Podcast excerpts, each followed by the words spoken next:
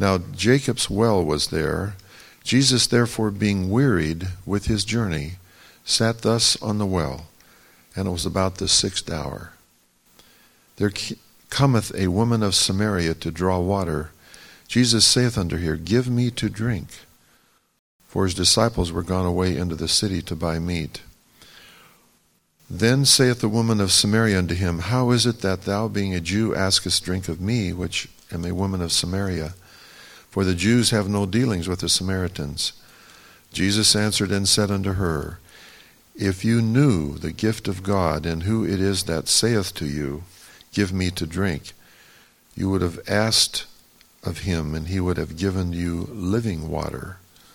The woman said unto him, Sir, thou hast nothing to draw with, and the well is deep. From whence then have you that living water?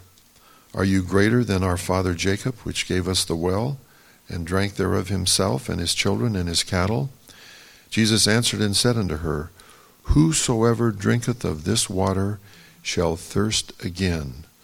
But whosoever drinketh of the water that I shall give him shall never thirst. But the water that I shall give him shall be in him a well of water springing up into everlasting life. And the woman saith unto him, Sir, give me this water that I thirst not, neither come hither to draw. Jesus saith unto her, Go call thy husband and come hither. The woman answered and said, I have no husband. Jesus said unto her, Thou hast said well, You have no husband, for you've had five husbands, and he whom thou now hast is not thy husband. In that you said truly. The woman saith unto him, Sir, I perceive that thou art a prophet. Our fathers worshipped in this mountain, and you say that in Jerusalem is the place where men ought to worship. Jesus saith unto her, Woman, believe me, the hour cometh when ye shall neither in this mountain nor yet in Jerusalem worship the Father. Ye worship ye know not what. We know what we worship, for salvation is of the Jews. But the hour cometh, and now is when the true worshippers shall worship the Father in spirit and in truth, for the Father seeketh such to worship him. God is a spirit, and they that worship must worship him in spirit and in truth. The woman saith unto him, I know that Messiah is coming, which is called Christ. When he is come, he will tell us all things. And Jesus saith, saith unto her, I that speak unto thee am he. And upon this came his disciples, and marveled that he talked with this woman. Yet no man said, Why seek it? What seekest thou? Or why talkest thou with her? The woman then left her water pot and went her way into the city, and saith to the men, Come see a man which told me all things that ever I did. Is not this the Christ? Then they went out of the city and came unto him.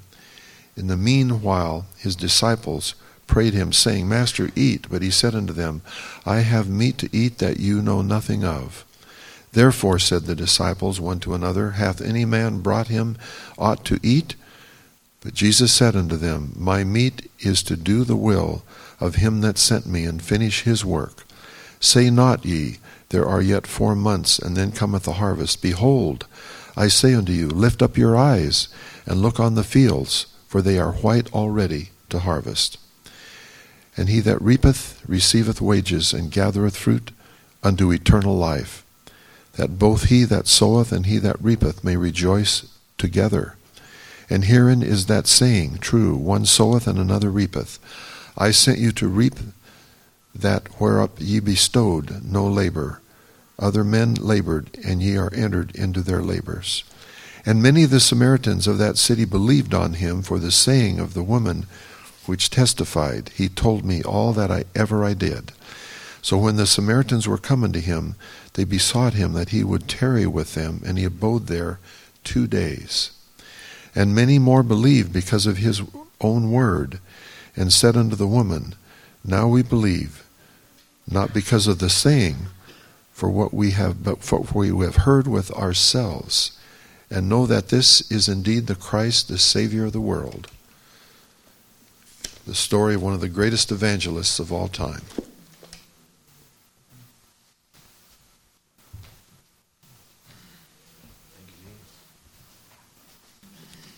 This is another story out of the um, Gospel of John, and we're following the stories of the Gospel of John through this entire year. Last time we spoke, it was a story about Nicodemus, just in the previous chapter. And today we go to the story of the woman at the well. And let me let's talk a little bit about that. The title of the sermon today is Spirituality comes from what? Can you see that okay? Does that come through clear? Spiritual conversations. Spirituality comes from spiritual conversations. Jesus was had a conversation with one of the leaders in the Pharisees party, one of the Sanhedrin, and it took some while for that to bear fruit. But that spiritual conversation that he had with Nicodemus eventually built spirituality in Nicodemus. He was an honest man, he was a just man, he stood for principles, he was a seeker, he didn't know all the stuff, but because he listened to Jesus and had that conversation with Jesus, he became a spiritual man. And I think you know the difference between a spiritual man and someone who is not. A spiritual man has the information come from within them. God is working right through their heart and it comes out. It's like natural. It is supernatural, if you want to know the truth. And now, in the very next chapter, we're having this encounter with the woman at the well. Let me give you some background information so you can appreciate a little bit more about the story. This is a map of the um, Palestine, and you can see the Dead Sea in the bottom and Sea of Galilee up there where it says Galilee. And Jesus, you remember, started his ministry up in Galilee and spent a good share of his time in Galilee. That's where the stories of the three synoptics, Matthew, Mark, and Luke, concentrate their stories in those Gospels. But John almost entirely concentrates his story down in Judea. This is one story that John picks up in Samaria. Very unique story, which is halfway between uh, Judea and Galilee. It's the shortest route between the two. Israel as a nation evolved over time. At the call of Abraham, you remember what God said to Abraham? I will make you a great nation. I will bless you and bless you know those that bless you. And he gave Abraham the promise that as far as like the sands of the sea, the stars of the sky, that's what would be his descendants.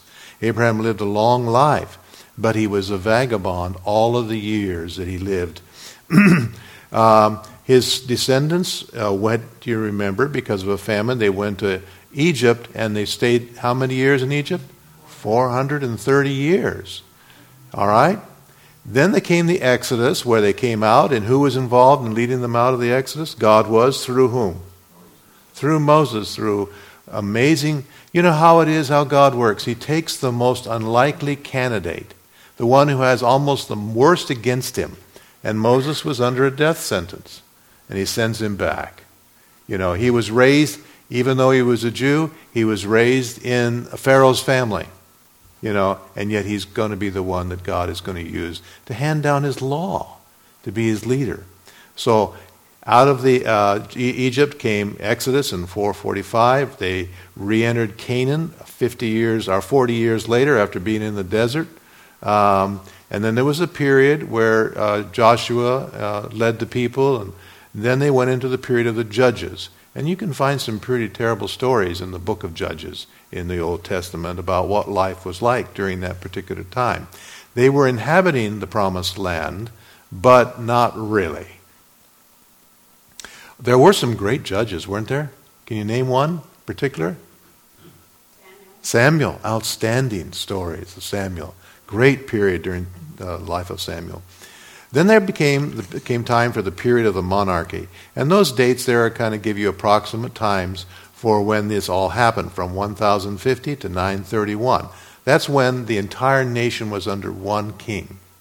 And that was, of course, Saul, David, and Solomon. Then you have the divided monarchy. The nation split, north and south.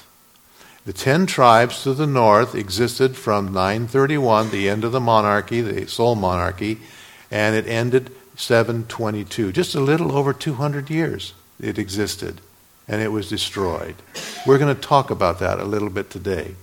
To the south, the two southern tribes, Judah and Benjamin, started at the same time 931. They listed, lasted another 100 years longer.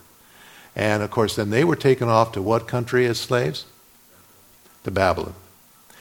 Now we're going to go back to Syria and the northern tribes and their fall in 722. 722, Assyria, one of the most fierce nations in the ancient world, uh, decided that they were going to conquer the northern tribes. When they did, they were the most brutal people. I think I've told you some time ago about their, their warrior god, or king, was worshiping a warrior god.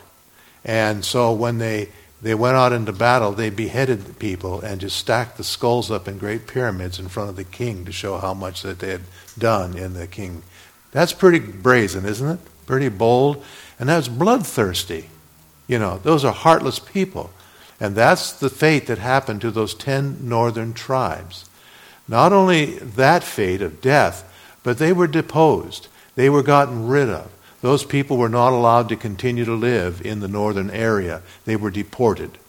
Uh, practically the whole population was deported. They never returned. They became the ten lost tribes. And so, what a horrible thing. Abraham had received the promise of the Lord that his people would be blessed, they would ha- occupy this land, and 10 out of 12 are disappear. They just totally, 10 out of 12 tribes disappeared. Assyria repopulated the people that lived in Samaria. You see a Samaria there right on the map? With people from Babylon, Cuthah, Ava, Hamath, and Sepharad, Sepharvaim. As a result, there were so many. They also, you know, with these new people that came in from the other parts of the world, they were pagans. And now they were more of them in the land of, of Samaria. And the few that were left intermarried with the pagans. And as a result of that, their faith suffered. That always seemed to be the extent. There was a pull away from true faith. All right, so there you have a little bit about the history. The story take, took place in Samaria with uh, hundreds of years later after this had happened. The Samaritans worshipped on the Mount Gerizim. Here you can see a more recent picture of them gathered on that mount. Uh, they believed that their religion really was the true religion of their common ancient uh, fathers, free from the, what they felt were the errors that came back when the Jews came out of Babylon, repopulated the southern tribes. This is their version of the story. Remember that. It's their version. So they prided themselves with being the keepers of the law. That's what they thought their duty was. All right?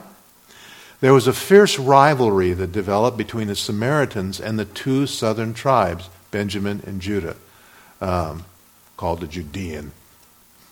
They saw Samaria as uh, uh, the Samaritan Israel as sinful, divinely punished for its idolatry and iniquity. Both Jewish and Samaritan religious leaders taught the same thing. It was wrong to have any contact with the opposite group. If you were Jew, have no contact with the Samaritans. If you're Samaritan, have no contact with the Jews. But these were the descendants of whom? Abraham. Um, and, and neither were to enter into the other's territories or to speak to the other, even to talk.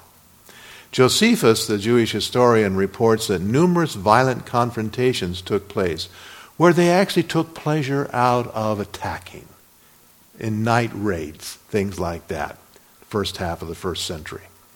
Tell you a little bit more about the beliefs. Uh, by tampering with both their religious texts and the history, the Samaritans believed that Mount Gerizim was where. Was that right? Abraham was willing to sacrifice. Was it on Mount Gerizim?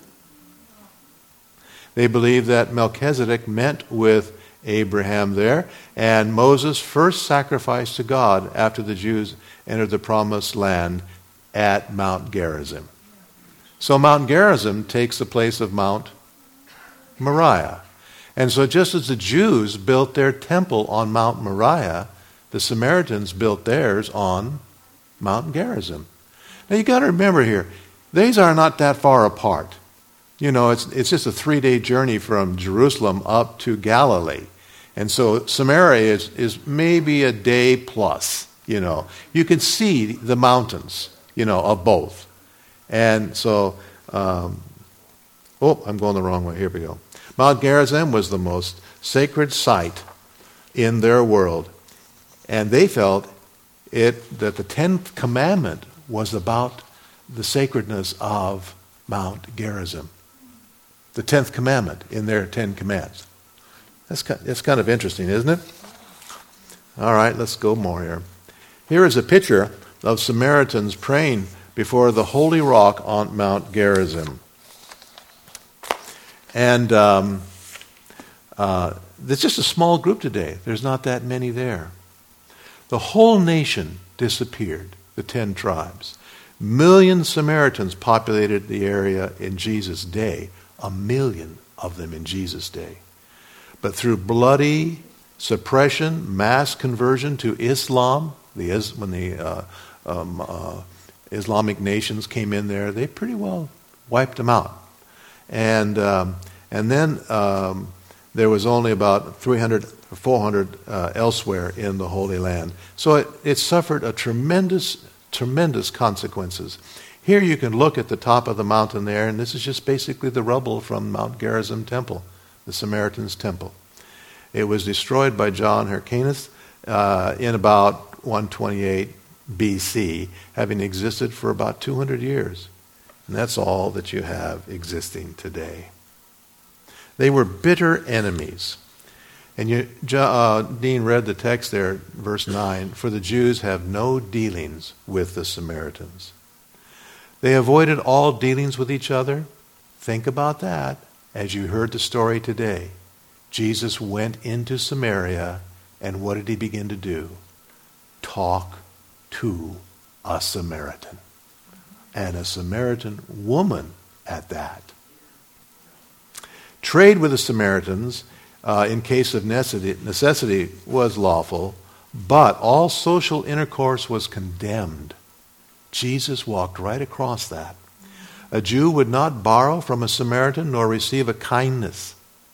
Was Jesus going to violate that thought? Not even a morsel of bread or a so when Jesus said, Give me a cup, you could think about what was going through her mind because these were actual rules, social stigmas or anathemas. To ask a favor of a Samaritan or in any way seek to benefit them did not enter into the thought of even Christ's disciples. That's how strongly they felt about it. Uh, Alfred Edersheim, a Jewish um, writer, quotes a Jewish saying, May I never set eyes on a Samaritan.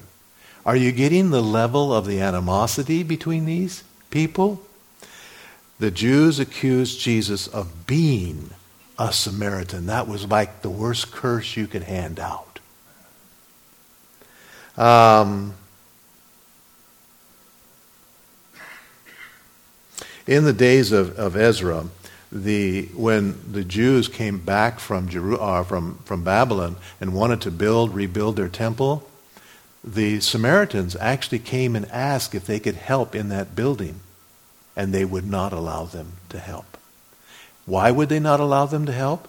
Because they feared that they, by, and they had no choice in some respects on this, they remarried, had married pagans, and they would have nothing to do with them.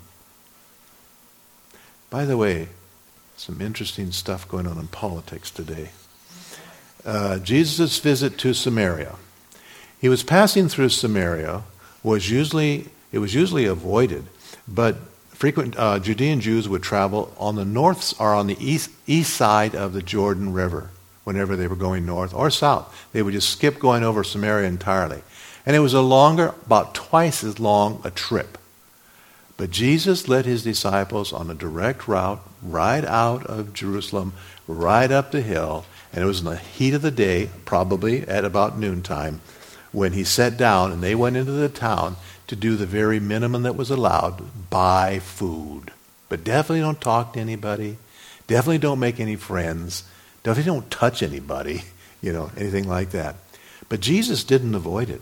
While traveling south to Jerusalem through Samaria, he was rebuffed because he was going to Jerusalem. So, in retaliation, his disciples wanted to call fire down from heaven to destroy them. He had seen this experience. They, they, this is what the world was like in Jesus' day and what he was facing. Um, uh, when they heard that he was going to Jerusalem, they wanted the Samaritans wanted nothing to do with him, and the disciples wanted to retaliate by calling fire down from heaven. You remember that Jesus healed ten lepers from Samaria, visited with the woman at the well. Our story today. I want to show you this as well to kind of set the stage correct here, and then we're going to look right into the story. The exemplary Good Samaritan. Do you remember on that road between Jerusalem and Jericho? It's a very steep and narrow road. It's, it, it's cut into the mountains right alongside of a, a, ravine. It's a very interesting place because they have built, as you'll find in that part of the country, these, these buildings that just seem to be, you know, fighting uh, gravity. They are just built on the side of a steep cliff and they are somehow anchored into that cliff, and people spend their whole lives, monasteries or whatever, just right on the edge of a cliff. Rocks. That's all it is, you know. And up and down this road is the traffic, and that's the only way you get at that area anyway, from east to west. And if they're going to Jerusalem, Jericho is where a lot of the priests lived. And so whenever they would serve at the temple, they would be traveling along that road. And just, you know, people that were selling their wares or doing business in Jerusalem would be traveling along that way. And you remember the people came, and there was this one man that was beaten up. And the priest came, the Levite came. They would not help. But who came? Samaritan. And helped. And Jesus told that story. And so, you see, Jesus sees beyond all of those rigid rules, and he saw genuine, real people. And our story today illustrates that as well. You remember the leper. There were ten lepers, but which one came back of the ten? Only one to say thank you. It's a Samaritan. So there were some very good people. This feud, this war that existed, disallowing any kind of contact, you know, have you ever seen that take place? You know, was unreasonable. And Jesus is telling us through these examples here, the Bible is telling us that uh, there were some very good people there. And there was one there that day that came to the well to meet with Jesus, and he was not going to treat her like the normal Jews would. I just want to say something over in um, about that. Over in Willits, we have a ministerial association, and I think I've mentioned this before uh, to you before. There was many years that went by when the ministers were not meeting because they couldn't stand meeting with each other. They would always argue, kind of like Jews and Samaritans, right? You know, they found good reason to argue. You know, they had beliefs or whatever it was that was different, so have nothing to do with those old people. Those are pagans, you know, nothing. We decided to start meeting together. We decided that we're not going to fight we decided that we were going to pray for each other, that we expect each to see each other in the kingdom of heaven. That was a little different than what the Jews and the Samaritans felt, you know. And, and suddenly now these guys are praying for each other and they're praying for each other's uh, uh, churches and we're working together and the community is being changed by seeing what's happening in the churches. And some of my dearest friends are the pastors of those other churches. They're just really a genuine thing there. So I want us to remember about this. This is a message to us about, you know, there's probably people in Fort Bragg that uh, I picked up one on the road over here on Thursday and uh, rode most of the way with him. Uh, he was planning on walking all the way across, young man, 23 years of age. We need to make friends. We need to be like Jesus, who simply will talk to people and get rid of all of those, those things, those walls of division. Through this one Samaritan, this whole village, as you heard, became Christian. The whole village. The power of just friendship and care. Spiritual conversation produces an amazing thing. Jesus instructs his disciples that after receiving the Holy Spirit, they were to go to where? Jerusalem, Judea, and where else does he say? Samaria, and the world. He includes Samaria. He wants them to still be in that family. After Philip uh, preaches in Samaria, Peter and John are sent to lay hands on the ones that he uh, was uh, they were meeting with to baptize them and to receive the Holy Spirit. If you were to go to Samaria today, you would see a sight something like this. This is a well that uh, reaches down to um, this might this is supposed to be Jacob's well. And this is a building outside of it. As you go into there, you can find this. This is supposed to be one of the most ancient and authentic sites. There could be no doubt about Jacob's well. They know where it's at. And it goes back a long time. How far? Almost 4,000 years Jacob dug this well. And, and it's been there ever since. And here it's in, it shows you that it, can, it was very deep. In, um, in AD 670, it was 250 feet to the water. Is that a deep well? Hand dug? That's a deep well. 67 feet in AD 1881 and 125 feet now to get water. This is what it looked like before they built all that fancy stuff. And it was about seven and a half feet wide. And, um, and, and today, of course, they made it a little bit more tourist friendly and our story, where Jesus came and a woman of Samaria, having no thought at all that this Jew would talk to her, talked together, and her life was changed, and the village was changed, and the disciples were changed by observing all of that. Give me to drink. A spiritual conversation. Now, let me talk to you about spiritual conversations. they start something like this Jesus challenges people to see themselves differently. That's what his goal is. He wants to give them a different view of life, a different view of themselves, a different uh, reason for life. How many conversations do we have that are motivated by that? If you have those kind of conversations, if that's your goal, then it's very likely it's going to end up being some kind of a spiritual conversation. It's going to go there. He wants people to begin to see themselves and life differently. So he studies them. And he watched this woman come. He already knew about all these animosities. He sees her come, and she's coming in the middle of the day. What does that tell you? She's trying to avoid something too, isn't she? She is she's a social outcast herself.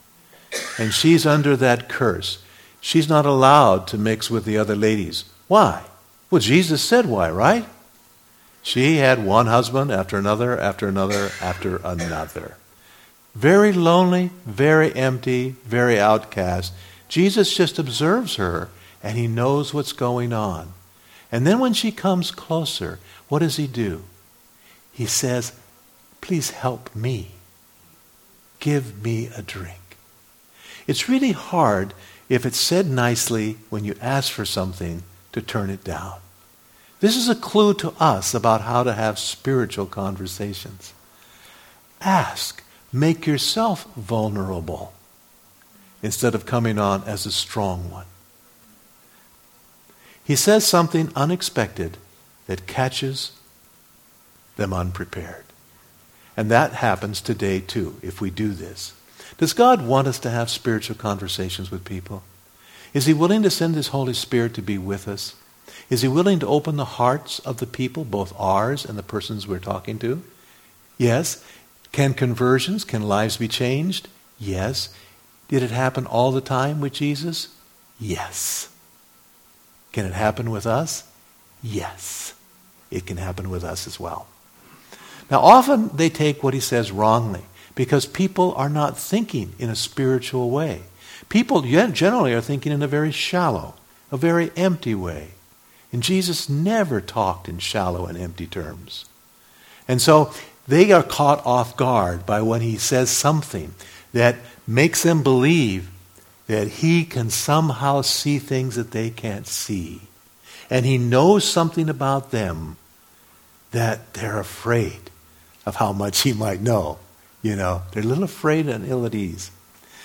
But, but Jesus stays with the statement, and he makes his offer clearer and more vivid. He stays with it, and he just keeps going closer and closer to the heart.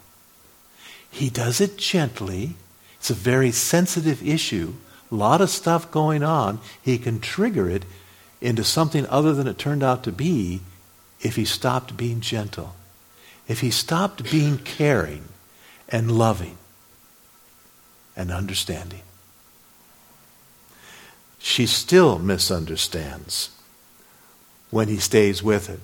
And having their attention, he then offers to fulfill the deepest longings of their heart. You see the steps there? They're not complicated. You just simply ask for something. But make sure before you ask that your heart is right towards that person. And ask for something from them. Or just talk gently about something. Open the door. And then uh, pretty soon you're going to pick up something. I have this oftentimes happen to me where I, and, and this happens to you too. You look at somebody and there are messages all over them that tell you what's going on in their life. Why don't we ever talk about that?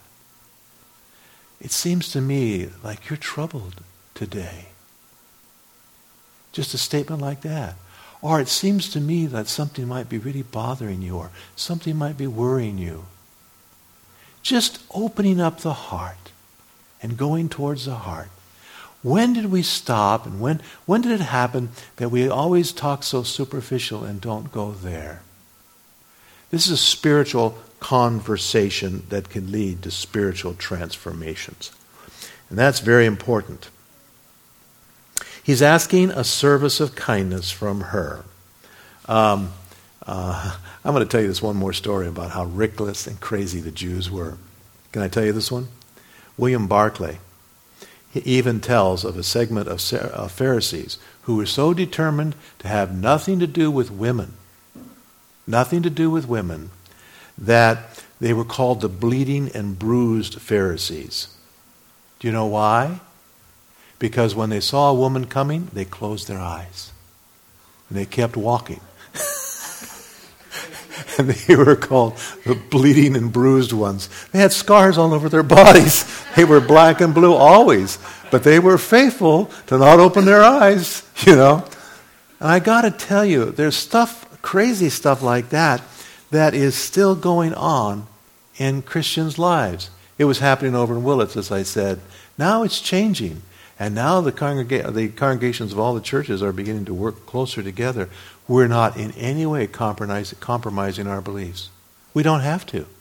But we have the same God. And that's a lot of reasons why we can work together. All right.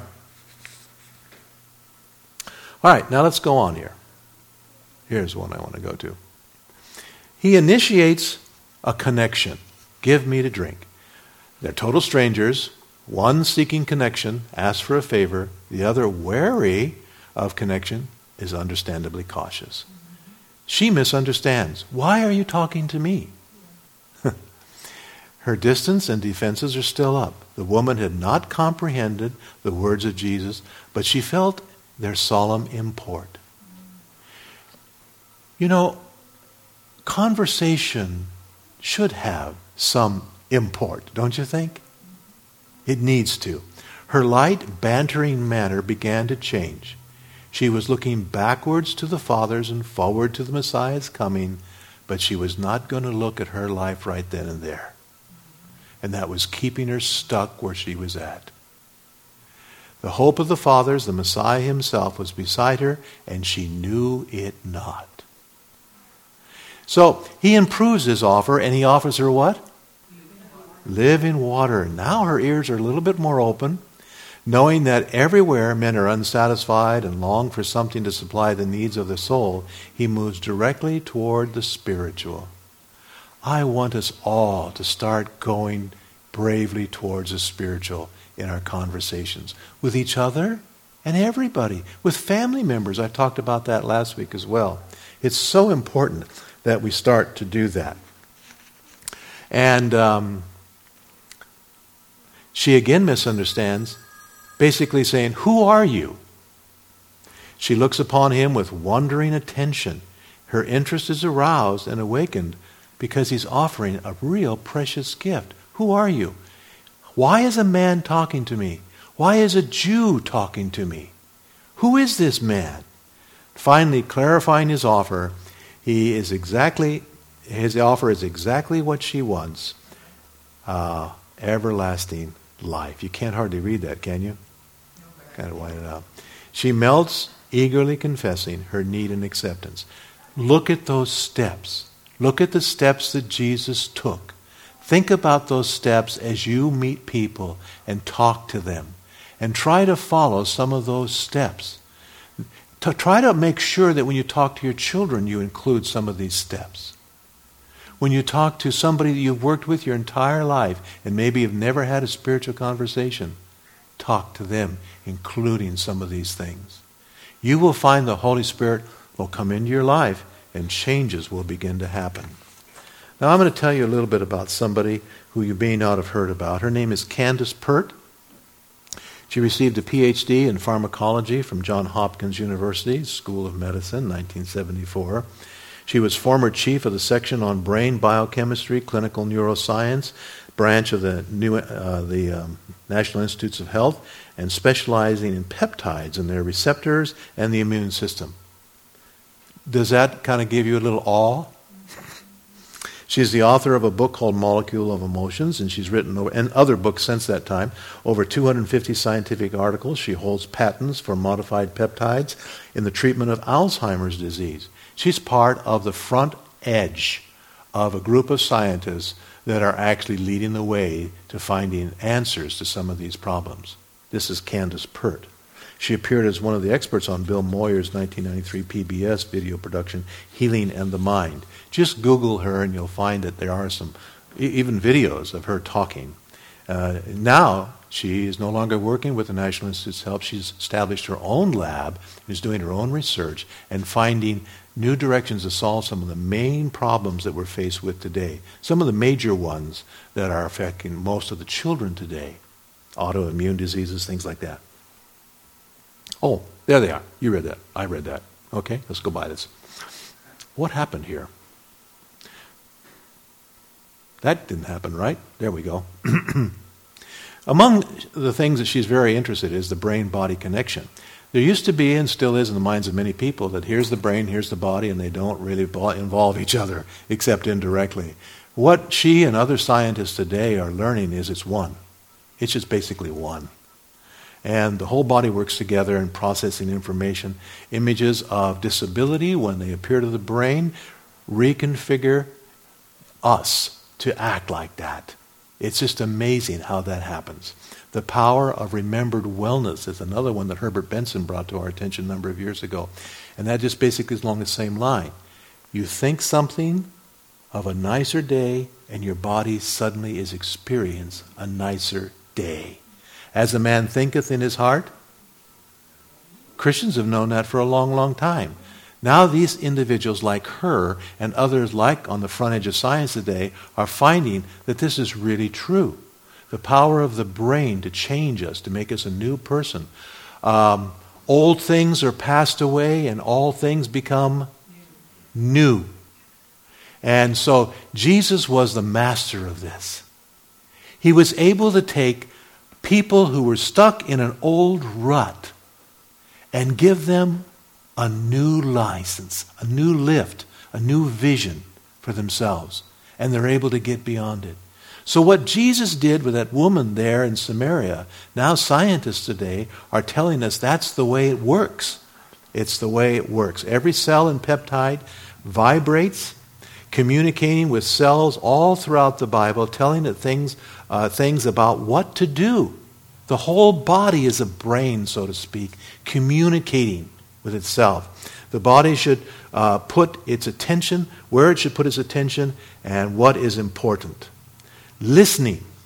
Do you remember this statement in Romans chapter 10, verse 17? Faith cometh by. Faith is what? Faith is the ability that connects us with God, as though He's the head and we're the body and we're one. You got it? Okay, so that's faith. Faith that connection, that spiritual connection. Spiritual conversations lead to spiritual connections, right? That connection is called faith. Faith cometh by hearing. Faith is the result of someone, just like the cells of the body, they start listening and they are transformed. When you allow yourself to listen, faith cometh by hearing. When you allow yourself to listen, as this woman did to this very kind man who spoke to her heart, she let down the barriers, and now the cells were open, the brain was open to begin to function in an entirely different way. Candace Pert is just giving us the biology of how that works. And so all of a sudden, she was able to think and believe and be a different person because those cells are changed and made into what we are able to believe. Faith cometh by hearing, that is, the willingness to hear. And I've told you this over and over again. The word for hearing is the very same word for what? I guess I have to tell you again obeying. There is no difference in the word. It's the same word, a Greek word for hearing, is the same word for obeying. And in other words, they understood that if you hear, you are changed. You are different. Old things pass away, all things become new. We are born again. That's what Jesus said to Nicodemus in just the previous chapter. And so he was trying to get an old guy who was functioning in a certain way and had his beliefs set a certain way. And how did Jesus address him? The very same methods that he addressed this woman. He confronted him forced him out of his comfort zone so he can begin to maybe take a different response. Maybe start listening. You know, he didn't understand. He was goofed up, but he was intrigued. And he was something about Jesus' demeanor that convinced him that he needed to listen to him. And that's what people need to see in us. Because when they start to listen, then it's time we know that they're changing. Faith cometh by hearing. When the hearing happens, faith happens, change happens. A new person is being born right in your midst. So that's just a very simple thing. Only after trust is established does Jesus gently touch his sensitive vulnerability. She's willing to listen to him. Her heart is open. She has faith, starting faith. And he begins to talk about what? the, the sad area, the thing that had kept her isolated. Nobody wanted to have anything to do with this woman. And once people begin to trust us as representatives of Jesus Christ, only after that trust element is there and they're willing to hear and listen, they know something special is coming from us. Then you can deal with some of these issues. Never go here before then. She responds guardedly Go call thy husband. Jesus frees her from her shame by simply disclosing it without any condemnation. She thinks he's a prophet, and now she's willing to learn. And now he begins teaching her, and he's sharing startling new truths to her that she had never heard from anybody else. She would never have listened before, but now she is. Why? Because he loved her, he accepted her, he was in tune, he tuned himself to her, and he listened and he spoke directly to her heart. None of the shallow stuff. We don't have time for that kind of stuff. We really have to go. And so she's ready to, to believe.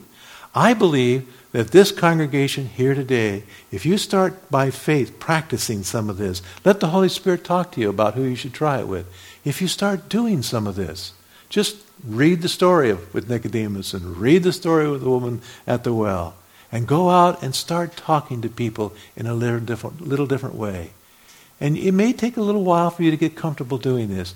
You're going to see people's lives change, just like Jesus did. And she accepts him, and now she wants to make it public, and she goes back to the town that had ostracized her and caused her so much grief. Is she afraid of them anymore? No. Longer. Is she hiding anymore? And they somehow are listening to her.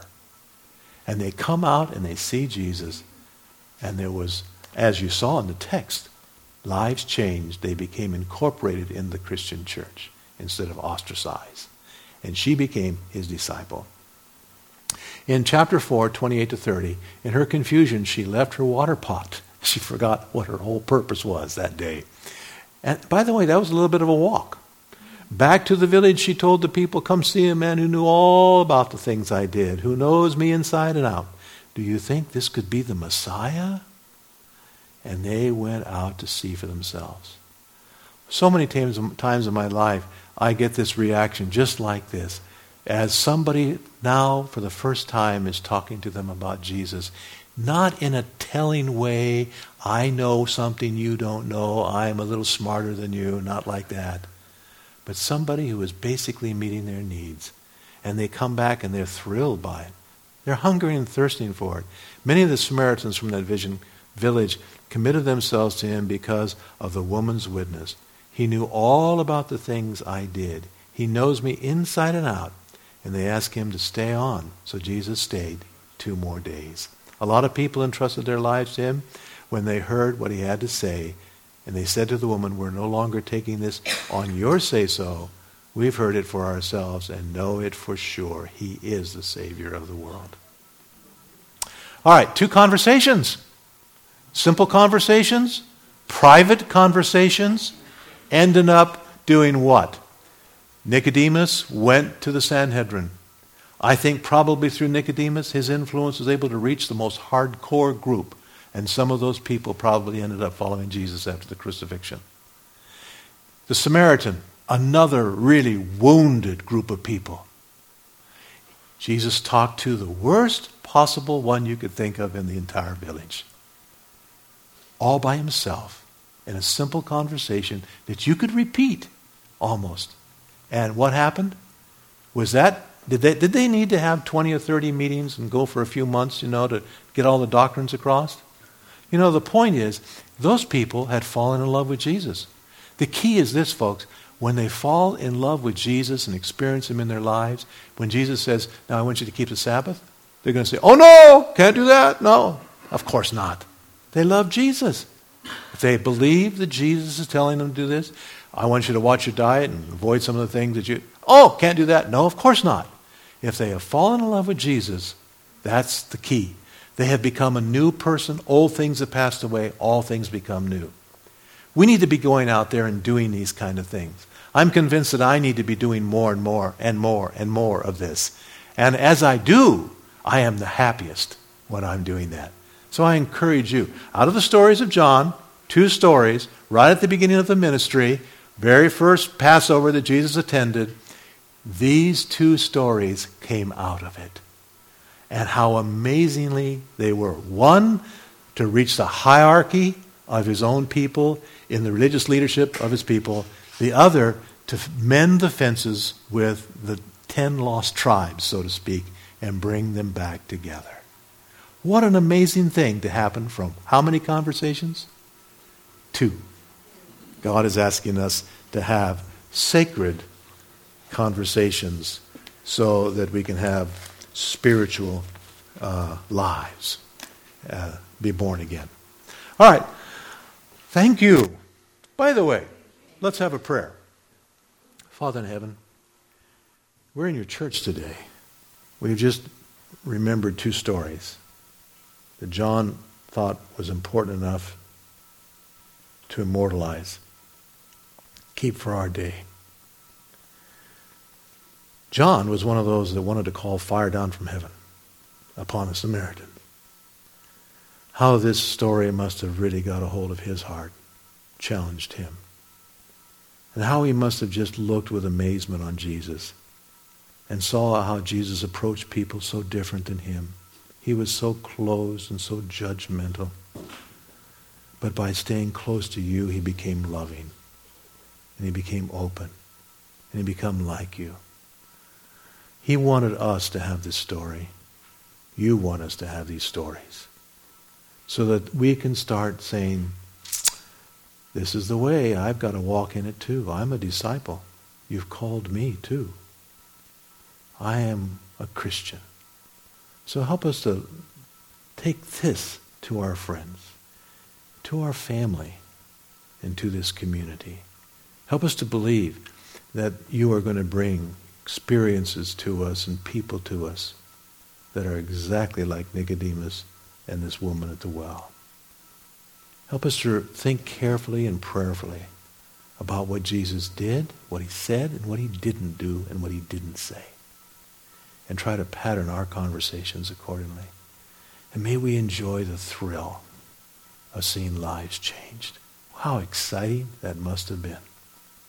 Samaria, the whole village, how wonderful that must have been. And it continued to go on. Bless us in this direction, I pray.